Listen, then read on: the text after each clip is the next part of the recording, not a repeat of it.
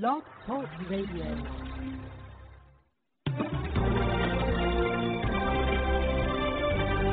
Welcome to Manufacturing Talk Radio, the only show that takes a look at the obstacles and opportunities open to small to mid-sized enterprises that manufacture here in America.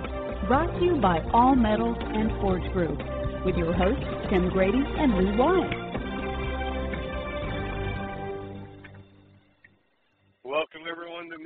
Manufacturing Talk Radio. We're glad to be with you on this Tuesday, and we have an interesting show for you today. But before we get to our guest, I'd like to speak with my co-host, Lou Weiss. I happen to be in Atlanta. He's up in New Jersey, so we've got this kind of virtual uh, booth uh, that we broadcast from. Lou, how are you today? Okay, I'm great. Thanks for asking.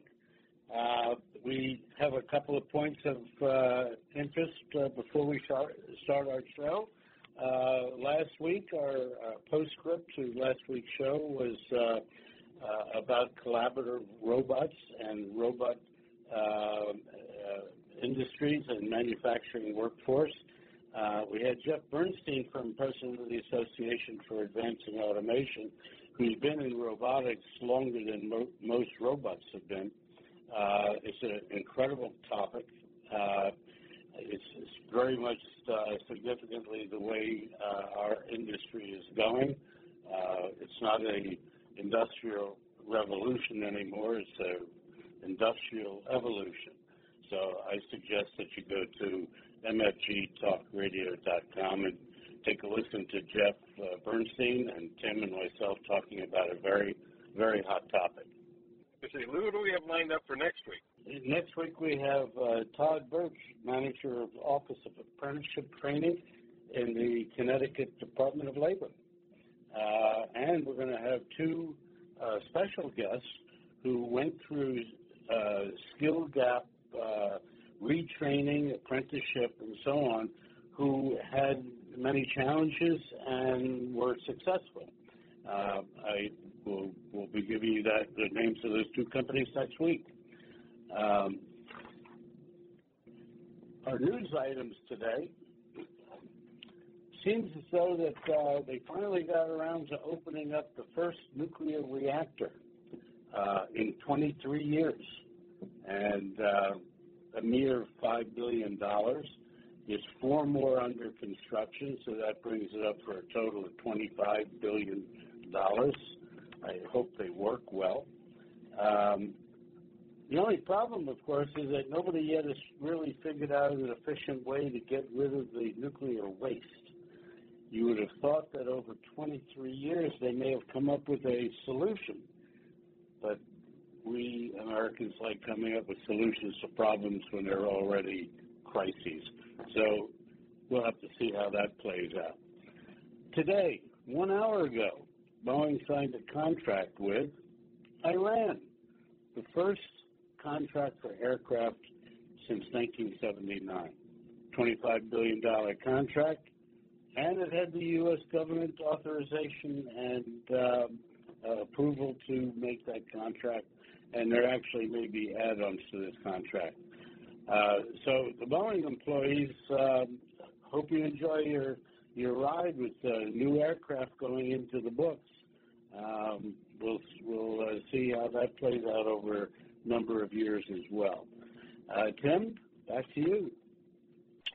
Today we're talking with James Anderson. He goes by Jim, Jim Anderson. He's content director for engineering.com, and we're going to be talking about the state of the machine tool industry.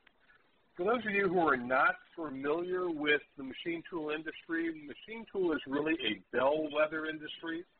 What happens in that industry kind of indicates what's going to happen six to nine months out because people who make things with machine tools have to order the tools get them in place, get the machine working, get the stuff on the machine to make it for it to be produced into either a finished good or a part going into a finished good downstream. Jim, welcome to the show. Thank you.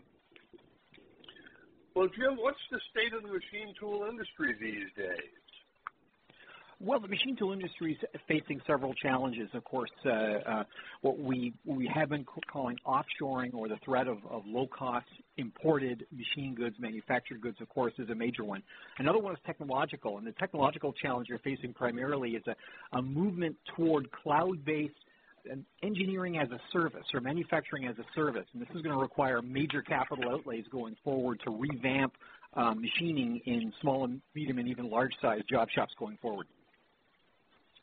Jim, this is a new concept to us. Uh, explain in a little more detail, if you will, machining as a service. This is interesting. Yes, for a typical manufacturing model, of course, it's based around the idea of making large numbers of the same thing, and that's how you get unit costs down. Of course, you know we think of Henry Ford going back to the, the original notion of, of assembly lines, and as we've automated the machine tool industry with pick and place robotics, and uh, five-axis multi-axis techniques, which means machines that can do many functions all at the same time. We've moved toward what we wanted was uh, what the Mazak company, for example, calls done in one. The idea that you could put, say, a block of metal inside a machine tool, close the door, push a button, and then a computer program would execute a bunch of, of processes that would make a completed part all in one step. So of course, it's the idea is for maximum productivity. Historically, you wanted to make a million if you could, or as many as possible of that same part, so you could execute that same program in the machine over and over and over again. So sort of a quantity strategy. The future, and really it's the last 10 years or so, has been a movement toward trying to lower the cost of making smaller batches of more customizable things. And this is traditionally done by a, a sector of the machine tool industry called the job shop sector. And those were generally smaller and medium-sized companies who made a living by making shorter production runs of unique things. Sometimes it was a one for a single custom thing or perhaps a dozen or two dozen parts, volumes that were low enough that they wouldn't be practical for larger manufacturing companies to handle. So that it generated an entire sort of, of, of industry or subcontracting industry around that. Now, in the future, as uh, manufacturers have to produce shorter runs of more customized products, larger companies have had to adapt their technology to be able to do this. And so that puts pressure on the middle and smaller size shops who traditionally have sort of taken that role that wasn't interesting or wasn't profitable for the larger firms.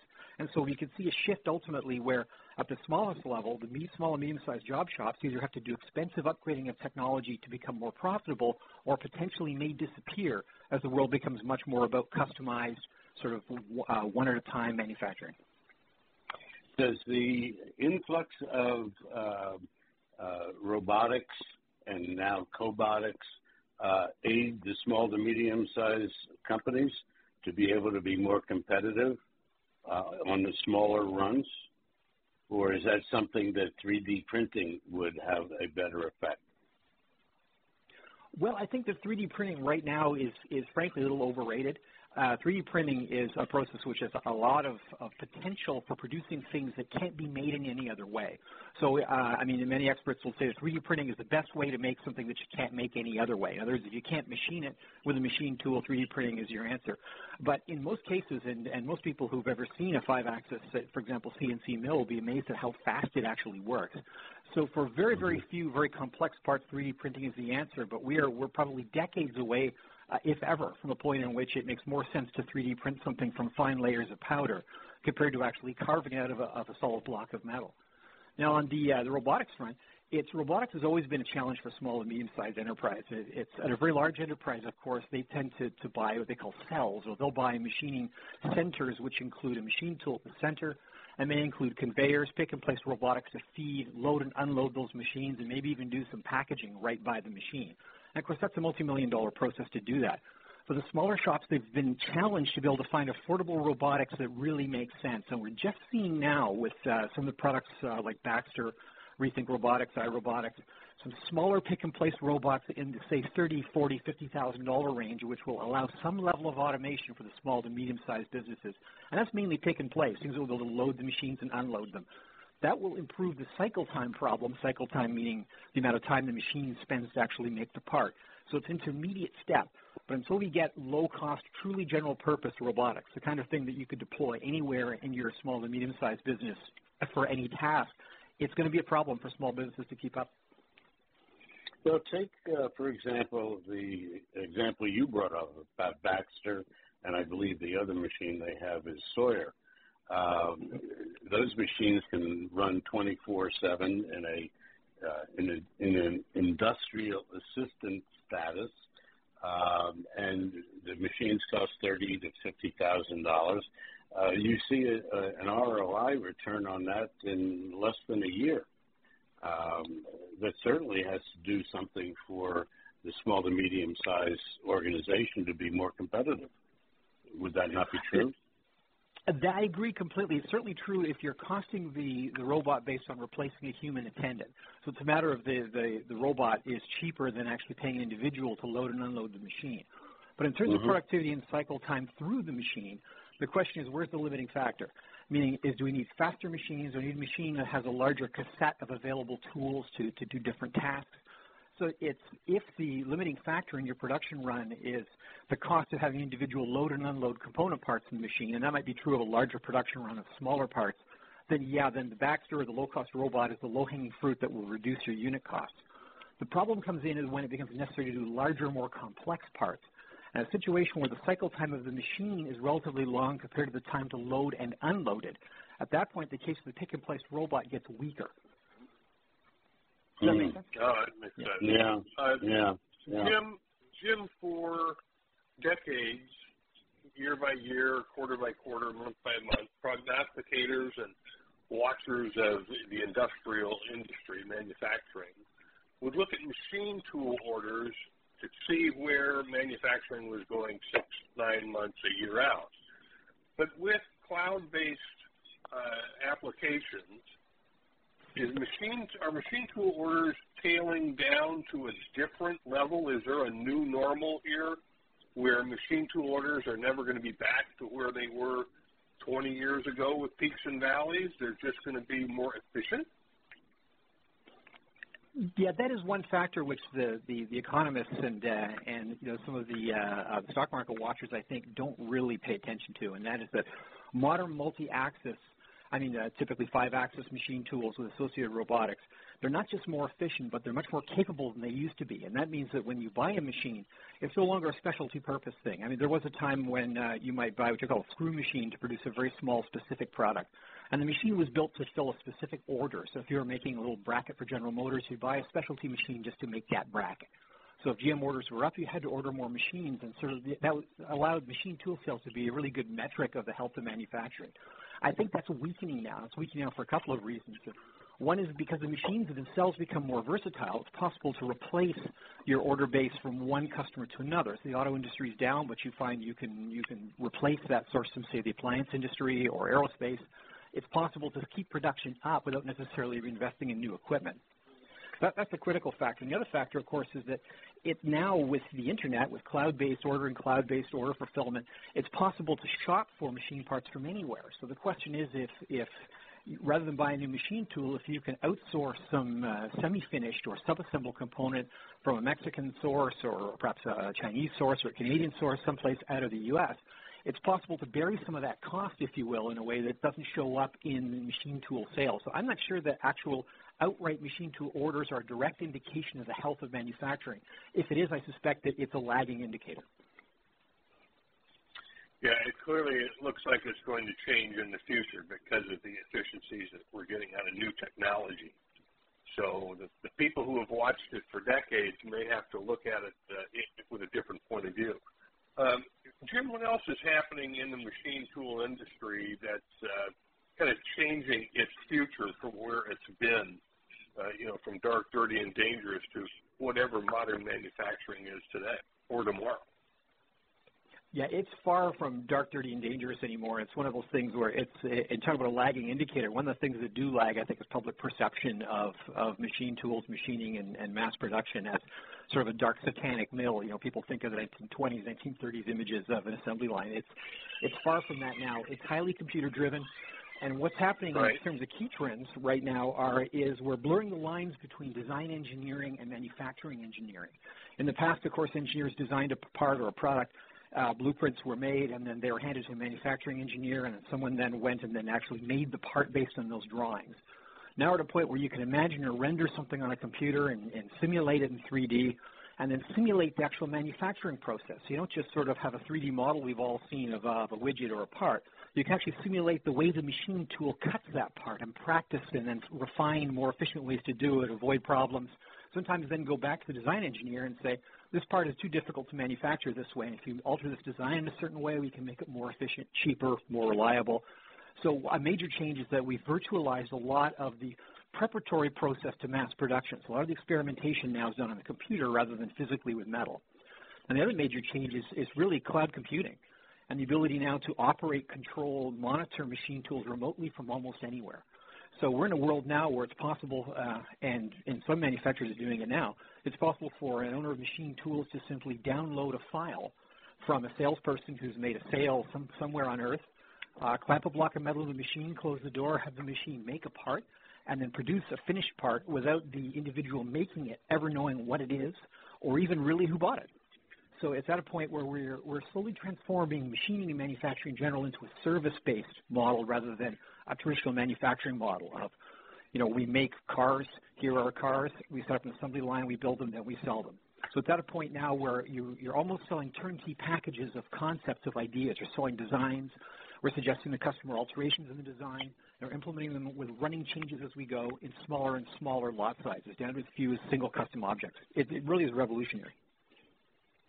Let me ask you this uh, in, in, regards to the marketplace in accepting these changes.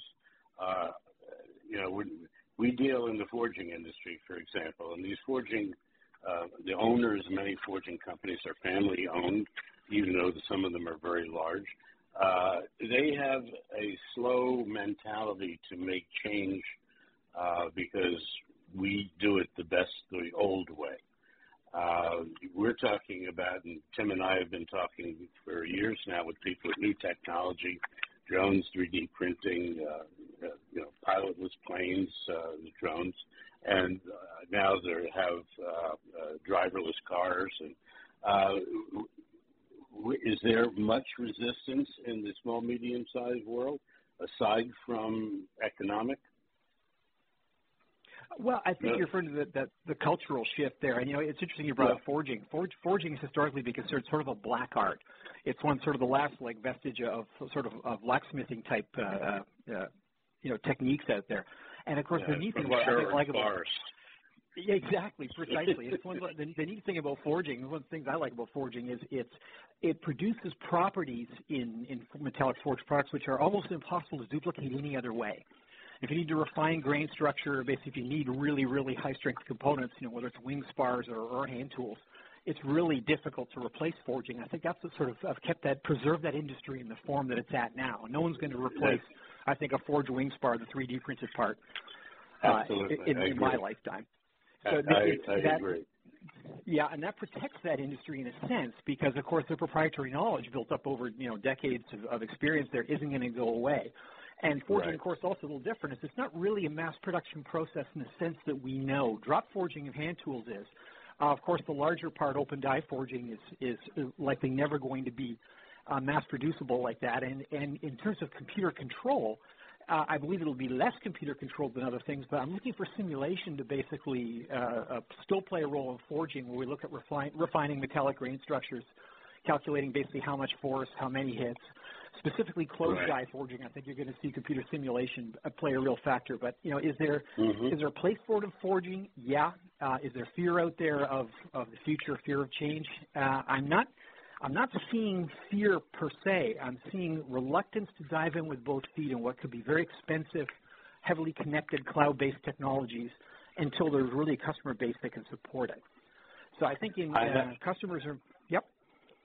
No, I was going to say I have been in uh, several of the larger forge shops that have implemented these uh, movable on track uh, robots that will take a uh, semi uh, an ingot out of a furnace, wheel it over to the hammer, start hammering it, take it out from under the hammer, take it back into the furnace and heat it up again, and it's all done with a robot, uh, but there's a, there's a operator inside this unit that drives it back and forth, and is, is basically he's doing the job of six people, and he's yep. in there, you know, playing this uh, video game almost to produce these forgings.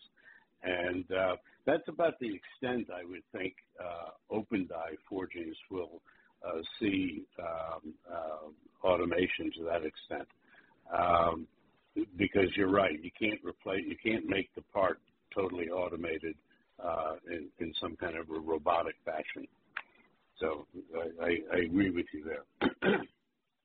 Yeah, I quite agree. And then it's where I see a any potential risk on the forging side for the larger guys is probably on the aerospace side, and we're looking at the the Boeing Dreamliner project, of course. And if composites really uh, take over in a big way, that could reduce the um, the need for large aerospace forgings. But you know the jury's still out, because we know that the composite, uh, composite structures work. We don't know is that will they work 20, 25 years from now, and what what ultimately is the ultimate airframe life of of, of the plane. Right, right. All I know is I wouldn't want to be landing in an airplane that has uh, a non-forged landing gear. that will be a long time before we see that. I think. I, I'm sure of that. I'm sure of that. Uh, Jim, question for you. You know, Lou and I talk about on the show with uh, different aspects of the manufacturing sector the challenges with the skills gap and where they're going to find qualified people. Uh, I'm hmm. sure engineers, or I would think engineers, are, are a little easier to find than maybe machine operators. But in your experience, what is the uh, machine tool industry experiencing in terms of skills gap? Oh, it, it, uh, Tim, it's terrible. It's a it's a serious problem. The number one problem I encounter when I visit uh, shops, large and small. Uh, the skills gap is a major problem, and you're right. It it's it's a perception problem in the sense that we, we live in a world now where parents, of course, uh, are are not encouraging their children to to go in and do technical trades, in particular. And I, I think more than anything else, I think there's a problem with the way that we structure education in general here. And I've, I've visited many uh, many firms in Germany, and they've got a better handle on this. I think there. They have a system in Germany where if you could start off as a machinist or a tool and die maker, and if you show particular aptitude at that point, uh, their corporate structure and education structure is such that you can go on and become a mechanical engineer. You can qualify if you're so inclined, and it's done through work co-op programs at the same time. So they regard mm-hmm. technical training as part of a continuum of training. So it's possible at a Daimler-Benz, for example, you could start off literally as a, a, machinist on the floor, and you can end up CEO of the company if that's your particular aspiration and, and your capability. We still have a more traditional old school system here where we're, we're, we still regard a machinist as a machinist and an engineer as an engineer, and one goes to college and, and the other one doesn't, and, and that's it. And on one hand, I think that's, that really holds back this notion of, of starting off on the shop floor as a, a way of progressing a career. But on the other hand, there's some who argue that's created a, an entrepreneurial spirit in America that doesn't exist in Europe in the sense if you're a machinist or toolmaker with a great idea at this point, you know, if you know you're not going to become a CEO of the corporation, maybe the answer is you strike out and you, and you open your own business. So it's the simple, the short answer to your question is, yeah, it's a serious problem at all levels. Uh, the solution to the problem, I think, barring some kind of a major attitude change towards skilled trades as a career option, may be some uh, revamp of how we train engineers and think about going more toward a, a European-style apprenticeship model, I think. But here, several weeks ago, uh, Manufacturing Talk Radio was invited to participate at the German House, uh, which is part of the German consulate in New York City. And they had, and I don't remember the name of the event, but it was uh, uh cross collaboration between Europe, uh, Germany uh, specifically, and the U.S., discussing apprenticeship programs discussing uh, the dual education system that Germany has, where they re- require that students take two days a week of vocational education and then three days a week of uh, uh, liberal arts and so on. And at least this way, everyone gets an opportunity to make a proper decision uh, without the the input of the parents who says, I, I want a college grad in my in my family, a two hundred thousand dollar debt, and then the kid comes home to move in because he can't get a job as a, a social worker or a, a low level mm-hmm. engineer. Uh, mm-hmm. Their system is working. The uh, unemployment numbers for kids between the ages of uh, uh, 18 and 24 is 7%. The same age range here is 28%. So there's obviously something very different that we're doing, and they're doing it better and uh, more correct. As a matter of fact, that show uh, is on manufacturingtalkradio.com if you have interest in listening to it. It was a, a, a two-hour event. Uh, I think I was in a room with some of the smartest people in all of the United States and uh, uh, Germany. Uh, we had NJIT there. We had uh, several universities uh, from Germany there, and uh, some very interesting, spirited, uh, well-educated people talking about a serious problem. The question, well, I think, of course, I think that'd be a very interesting discussion. Yep. Yeah, it, it was it was phenomenal. It was absolutely phenomenal. And, and, and uh, you brought up the cost issue, and that's really important too. Which is that it's it's not just a question of of you know can we find enough people interested in, in technical trades, but the staggering cost of post-secondary education is reaching a point now where I can see young people who are who are pretty smart. They're going to want to game the system. When you game the system, if you say I'm going to come out of this uh, this process with fifty or hundred thousand dollars in debt, I need to see a return on that investment. So there's a risk, of course, then that they may start going to short-term career thinking in terms of, you know, how am I going to pay this That's off, rather than thinking about That's what right. represents a, a, great fulfilling career that, that will, will will push all the buttons. So it's cost is an issue; it's got to be looked at. I, I just met an individual over the past week who is a uh, became a welder. He's 24 years old.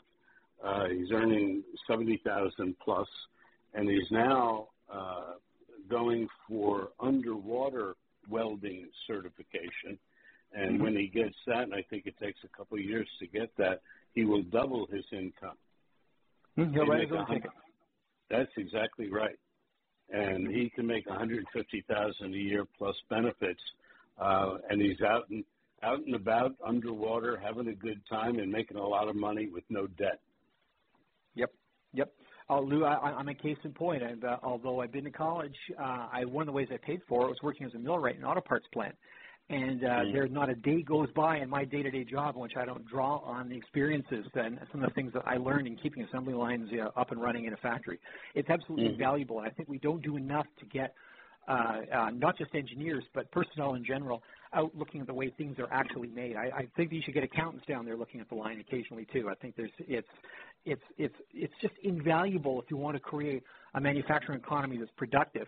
But more importantly, I think we've just got to get the message out to uh, to, to parents especially and, and to their kids that it's far from a dark, dirty, and dangerous world out there. I've uh, I have personally seen in the aerospace industry job shops that have tool and die makers who come to work in a jacket and tie because they don't actually right. physically touch anything on the machine shop anymore. Right. They monitor it remotely right. from from an air conditioned office.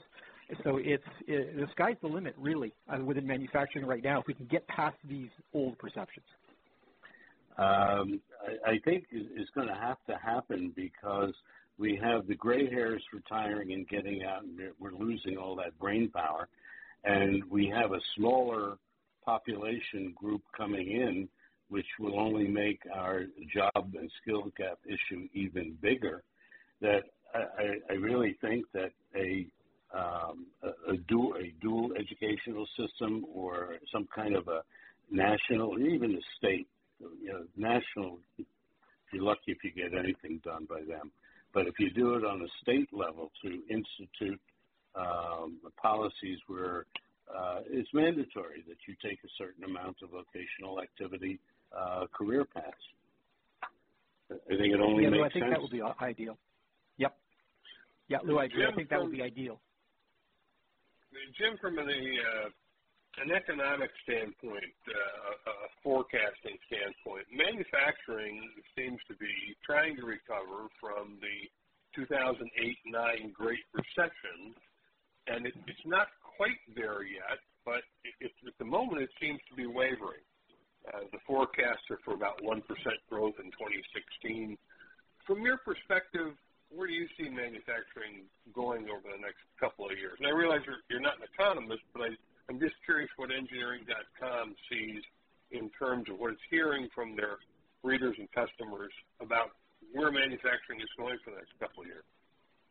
Yeah, I think uh, uh, you know, Tim. There's a great deal of disinformation out there. I think it's based on on stats which are produced by people who are on the Wall Street side of the equation. You know, there's a, a really great uh, paper that's available on the uh, NIST website and it was issued by uh, Mike Hicks and Srikant Devaraj from uh, Conexus Indiana and Ball State University. And what they did is instead of looking at things like manufacturing employment, they looked at, at, a manufacturing production index that worked out productivity. And if you get a trend line that goes back to about 1920 to the present day at this point, you see a steady and upward climb in improvement. So I think the one of the problems are that we, we measure manufacturing by the number of people employed in it and assume that that's, that correlates with a decline in manufacturing activity. The reality is, is that the, this automation that we're talking about has, has definitely caused some layoffs on the, the line, but overall manufacturing productivity is as high as it's ever been, and it's climbing. So we're extremely bullish on manufacturing going forward. What we expect to see, however, is that the days of uh, an auto plant opening up someplace and hiring three or 4,000 people to, to work in it are probably gone. So I think what we're looking at is a world where reshoring, I know Harry Moser at, uh, uh, at the Institute has worked hard to, to look at the reshoring issue. I think reshoring, in a sense, won't be a factor because uh, when we reach a certain critical level of automation, it really doesn't matter where you make things anymore because there, there are just very, very few people working in a lights out factory at all. So your motivation then is to get close to your, your end user market. So I think the, know, the next two, three years, what we're going to look at is more of what we think of as reshoring, which will actually, I think, simply be expansion of the manufacturing base you know, within the U.S. And I think an, an expansion in productivity again and more overall production, but we're not going to see that reflected in employment rates. As it stands right now, if you want to buy a new five-axis machine tool, some more sophisticated tools there, you have to wait.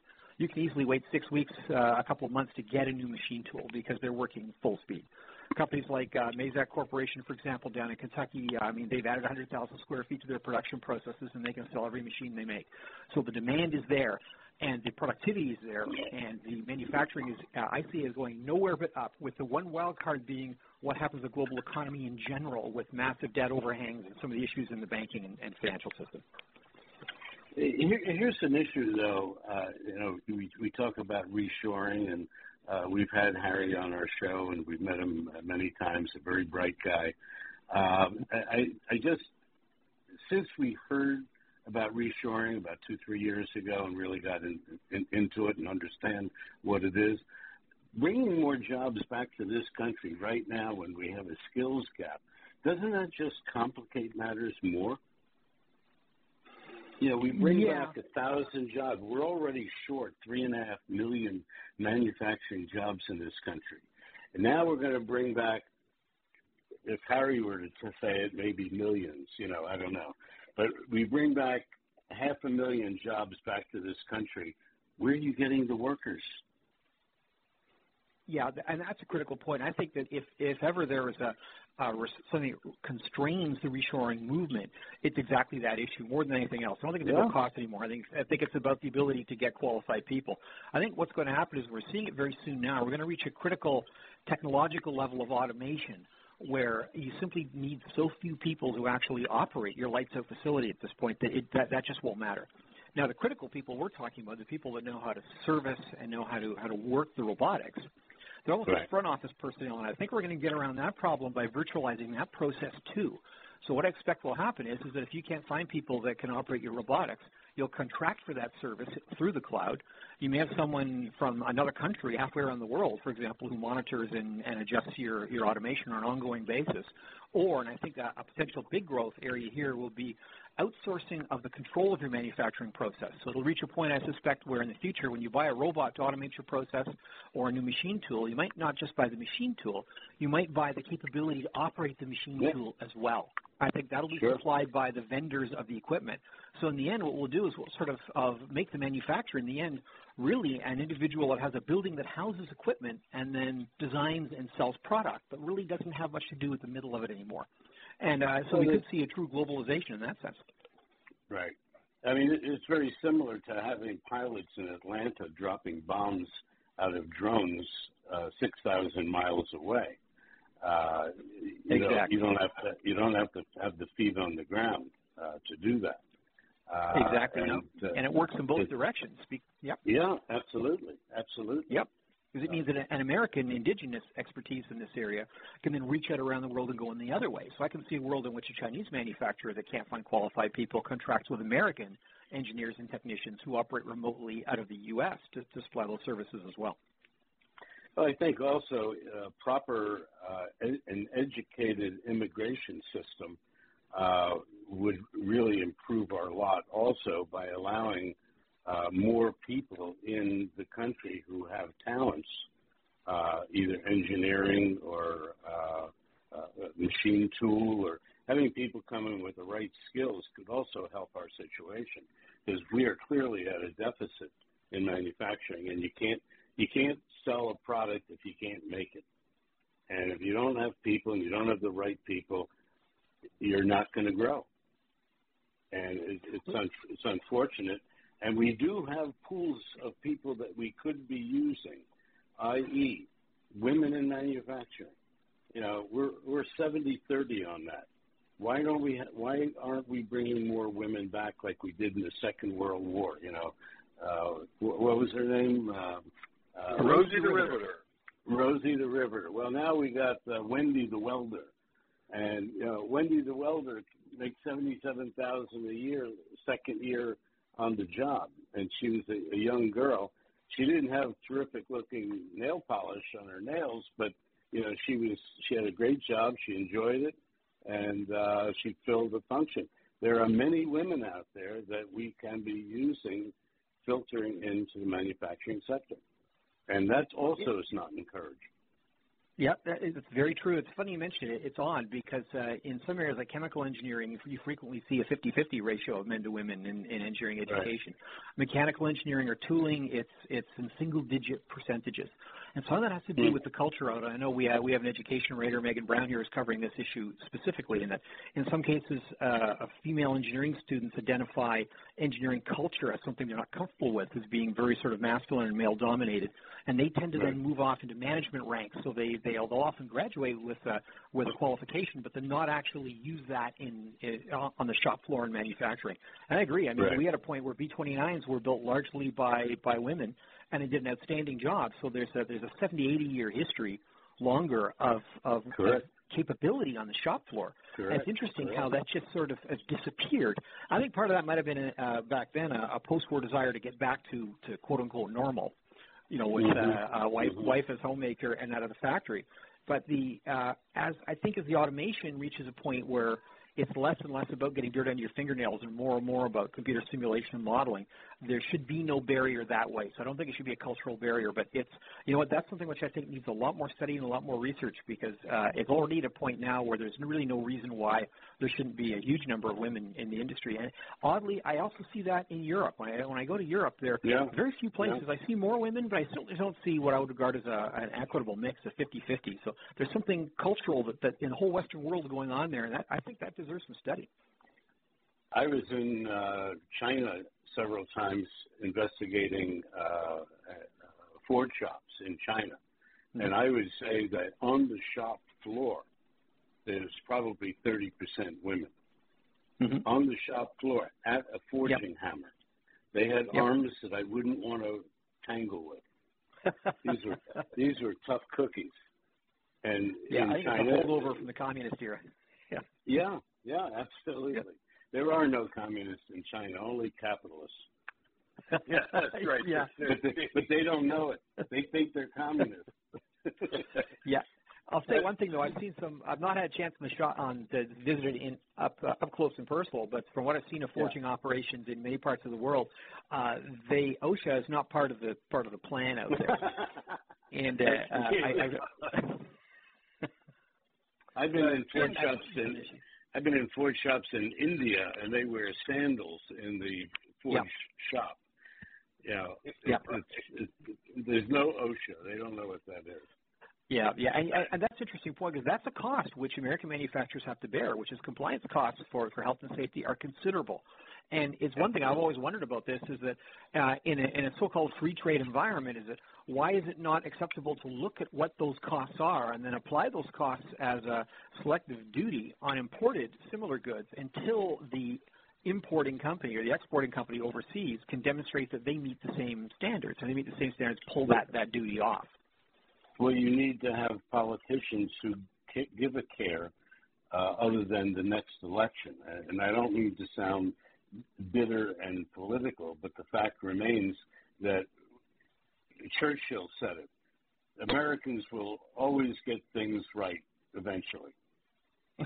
yes, yeah, after they tried everything else. Yeah, yeah, yeah. after we tried everything else. Right. Well, the immigration so, issue, I, I think it's going to be big. Yeah, I, I believe so. Mm-hmm. Probably as big as campaign reform. Mm-hmm. Jim, in terms of uh, the machine tool industry and the Internet of Things, we always hear a lot about the Internet of Things, things being somewhat nebulous, but what's really happening in that industry? Are we going to really put sensors on every hammer and screwdriver, or is this just going to be uh, more big data coming from more machinery where we have higher levels of automation? Yeah, Tim, it's funny you mentioned that. I just hosted a webinar yesterday on that, that, that subject matter, and you could see a difference in attendees between the small, medium-sized machining operations and the bigger companies. The smaller ones saying, look, you know, uh, what is this? I mean, it's just, it's over the top. It's way too much. It's more information than I can handle. And you brought up a good point, which is that the, again, the, the, the popular press are talking about literally a, you know, sensor in every button on your, your shirt. And I don't think we're ever going to see that because I think there's a there's an optimal level of information that you can feed back. Now, in the machine tool industry, really, they've had the Internet of Things for about 30 years, and people don't even realize this. Uh, the difference was it wasn't wireless; it was connected by Ethernet cables through the ceiling of the of, of the factory. Things like uh, force sensing of how much effort it takes for a tool to, to make a cut uh, detection of broken tools or misaligned tools, uh, this sort of thing. is That this stuff is really it's been been automated for for some time, but it's not been automated with any standardized kind of a, of a platform. So I think the on the machine tool side of it, the notion that you're going to have sensors all over the place that detect the performance of the machine tool, that's incremental. That, that's not going to surprise anybody. So that, that I think that will be adopted relatively easily. The notion of putting sensors on literally everything and then needing a supercomputer to manage the manage the data, that's the big question which ultimately is, is that the, the, the question no one's asking and really no one's answering is what is the minimum data set that you need to completely control a process? And what Internet of Things promises to do is to give us sensors everywhere in everything and then overwhelm us with this information. Uh, part of that, I think, uh, if you want to be cynical about it, may be that the data analytics companies may, may be wanting to sell uh, AI-based systems to let you process or manage all that information. For the small to medium-sized shops at this point, uh, beyond uh, performance monitoring of the machines for preventive maintenance purposes or, or, predictive analytics to predict machine failure, it's difficult for me to see how much more sensing that they can implement that, than they already have. And uh, it, it, will be interesting to see going forward. I mean, ultimately, we're looking at a world where uh, if you have machinery driven by electric motors, they're already talking about using force uh, sensing devices on the electric motors that infer motor life and failure based on things like heat rise, the amount of torque, and motor RPM. And ultimately, that I think will lead to a point in which the vendor of the equipment will be notified through the cloud that a failure is imminent, and they will send a repair person over and fix that without you being the factory owner even knowing it's going on. So I think it may could ultimately evolve like it has in the airplane engine business, where you can buy jet engines for your airliner, or you can you can buy the power by the hour, as they say, and then basically have another outside party just handle all the maintenance requirements of the thing at the same time. So that's a that's part of what I think of as manufacturing as a service, where ultimately you outsource everything about the operation of your, your production equipment, but you then you rely on, on sensor nets to make sure that everything's being watched remotely for you. So, you know, is it going to happen in the future? Probably. Small to medium-sized shops, I can't see it in the next decade or so, but I could be wrong. Well, it's interesting because you bring up big data, and everybody's talking about big data as if it's a is a good thing, and mm. now the latest is no, it's just a lot of data. What are you going to do yeah. with it? How are you going to manage yeah. it? And the, the small companies almost have to be terrified of it. Is that what you're hearing or seeing? Yeah, I it's, I certainly get it. It's it's rarely expressed as outright fear, but there's, there's some confusion out there, and there's a lot of skepticism. I think you hit the nail on the head, which is one thing I think small and medium-sized manufacturers know that some of the big ones don't, is that the human factor is, is the limiting factor at this point. If you've if you've got a, an owner-operator and he's got a dozen machines to cranking away on the shop floor, it's not a question of a lack of information or data about the performance. It's a question of dealing with problems as they crop up in the fastest, most efficient way possible. And you're right, if we bury decision makers with a torrent of data, uh, most of which is not relevant to solving the problem at hand, you slow the process down even further. So if it's a question now of the tool broke, and the tool sensor on the five-axis machine says, okay, you have a broken drill, that's an immediate problem you know how to fix. You go and you replace the drill. The new system now may turn around and say, all right, well, the drill broke, and it broke because that we added excessive torque to this part, or the it's the electric motor overheated. And so the question at this point is, all right, so now you have more information to deal with, which suggests something bigger about your process or your machine. And you can go back and refine your cutting paths, for example, uh, to optimize the process to reduce that incidence of that breakage. But that's a long range, long term, long goal. In the short goal, you got to get that part made and get it out the door, and that means going out there and then changing out that part, changing out that drill bit. So it's a situation where I, there's there's going to be a use for it for sure, but someone's going to have to decide what are the problems, the fires you have to put out now, what are the things you, you, you need to do later, and that adds another layer of bureaucracy in many operations. And you're going to need people at some point to make those calls for you, or hire outside consultants automated or, or human to do that for you. So I agree. I'm not sure that necessarily having information about every aspect of your plant is going to make you necessarily more efficient, you know, in the short to medium term. Well, I'll, I'll give you the reality of that, uh, you know, on the ground. Uh, we have uh, three or four major programs that monitor our manufacturing and monitor our marketing and monitor our uh, day-to-day operation. And we have we've been slowly putting this information uh, online for the last 10 years, and mm-hmm. it's gotten so convoluted and so much data that you now have to make a certain amount of time in your day just to study the data, yep. then make a determination as to what the data means, and then either make a change or don't make a change, and then the end of the day comes. And uh, yep. the next day you got to start all over again. Oh, where the hell did I leave off with that? The the yep. amount of information is voluminous, absolutely voluminous. Yeah, Lou, I think that the reason that has started is because of the, the sensor folks. I think that the on the technology side is that the sensor manufacturers have, have come up with a vast amount of new product that they've they've put into the industry. But I think what's lagged behind, as you mentioned, is the analytic capability or the uh, the software that filters out the wheat from the chaff and just sends you the things that really matter, and not every bit right. of information about everything. Yep. They give you every bit, every kernel, every lick, yep. click through, every I know things about our visitors that I don't, I can't understand how they know the information. How do they know that this purchasing agent is also a technophile, or he's a camera yep. buff, or he's uh, a, a news junkie? But all that information uh, comes out of these programs. I don't know what it means for me. Uh, yep. I mean, should I go after the guy who uh, enjoys cutting his lawn on Saturdays? because he also has time to go onto the computer and look at manufacturing talk radio. I mean, it, it's hard to determine what the information means. Yes, and they, they may have created a market inadvertently uh, for another sort of business in just doing exactly that, is trying to make sense of this stuff and feeding a simplified, you know, uh, uh, executive summary of this information to you on a daily or even hourly basis. But that's an interesting point because that is a cost which goes into the manufacturing process, which needs to be quantified. But it's not a cost which occurs in the shop floor; it's a cost that occurs in the front office. So how that cost is apportioned and how it's divvied up within the overall manufacturing process is going to be interesting because you could think of it as overhead, or you could roll it into the actual production per part production cost. And I think it's going to be not inconsiderable that cost. So it, it's interesting to see how the industry uh, pays for it ultimately. They first have to learn the full effects of writing it, writing out the information. You have to do it first and get yep. the information, see if it's worthwhile. Then, if it's worthwhile, now you got to figure out the cost and find out that oh my God, this this is costing thousands of dollars a month just for me to find out that um, I had six more click throughs uh, from this person than I did last month. What does that mean? Yep. Yep. So uh, Lou, yep. It's interesting. Yep, a very good point, Lou. And that the thing that's also often overlooked is that human beings, skilled operators, are actually an incredible resource. I mean, uh, if you look at the forging industry, for example, uh, uh, you get good operators there who, who can operate by feel, operate by the feel of vibration, operate by sound and can feed back really valuable information that way.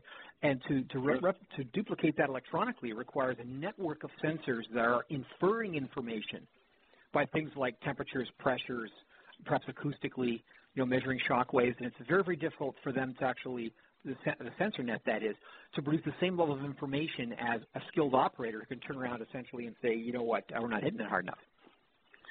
Well, not only uh, I've seen it in forge shops now. It used to be that the, the blacksmith could look at a piece of hot metal and determine whether it's still hot enough or does it have to go back into the furnace to be reheat treated.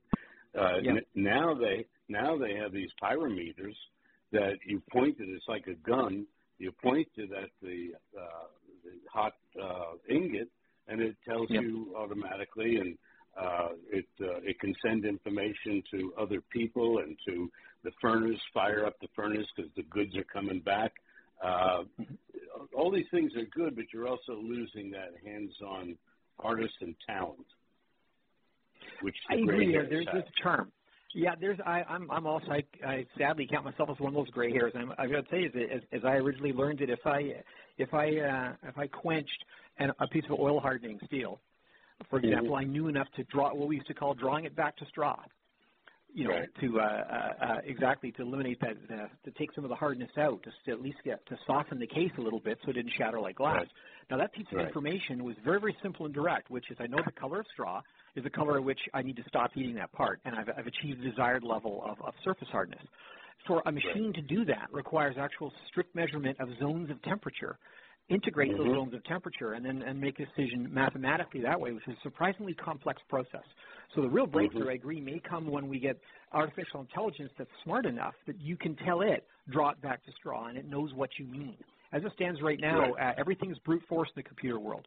So you need vast amounts of data, and then you've got to process it with very, very sophisticated programs, often to come to conclusions that human beings can do in seconds. And that's just not efficient. no, that's for sure. That's for it's sure. interesting. Uh, Jim, one of the things that we allow our guests to do is shamelessly plug their organization. So give us a couple of minutes on engineering.com. Thanks for the opportunity, Tim. Engineering.com is that we're a, we're a global engineering news website. Essentially, we include manufacturing in our coverage as well as, as design and all aspects of engineering, including some of the more interesting stories of developments in the engineering world around the world, primarily U.S. coverage, but it is global in, in reach. Uh, we've, uh, we've got pretty good penetration, about 2.3 million unique visitors a month, two and a half million Facebook likes. So it's we have an awful lot of people looking at this thing, and uh, we we like to include the fun aspects of engineering, interesting designs, interesting new technologies that may or may not amount to something, uh, right down to our, our hardcore manufacturing coverage, where we cover things like machine tools, uh, automation, quality control, quality assurance. Is something that's something that's always worth talking about and uh, uh, market developments as well. So we we attend trade shows. typically, we'll be on the floor at IMTS in Chicago. this fall, we'll be at FabTech in, in Las Vegas, and look forward to seeing some people on the ground down there. And we're at yeah, www.engineering.com. We expect to be at uh, FabTech in, the, uh, uh, in Las Vegas as well. Uh, I hope you have a good, strong social media uh, uh, activist in your company who's going to be social media this uh, wonderful interview we've had with you.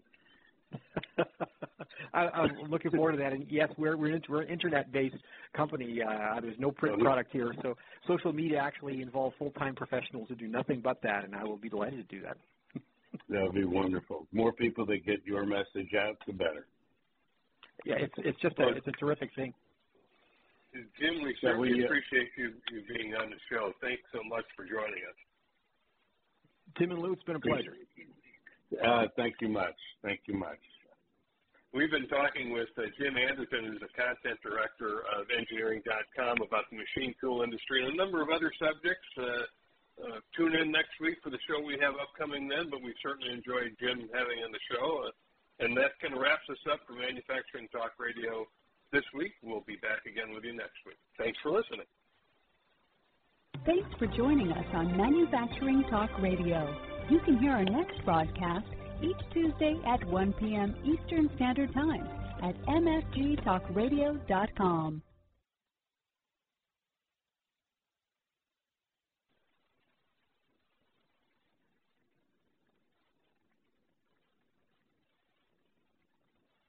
This podcast is a part of the C Suite Radio Network.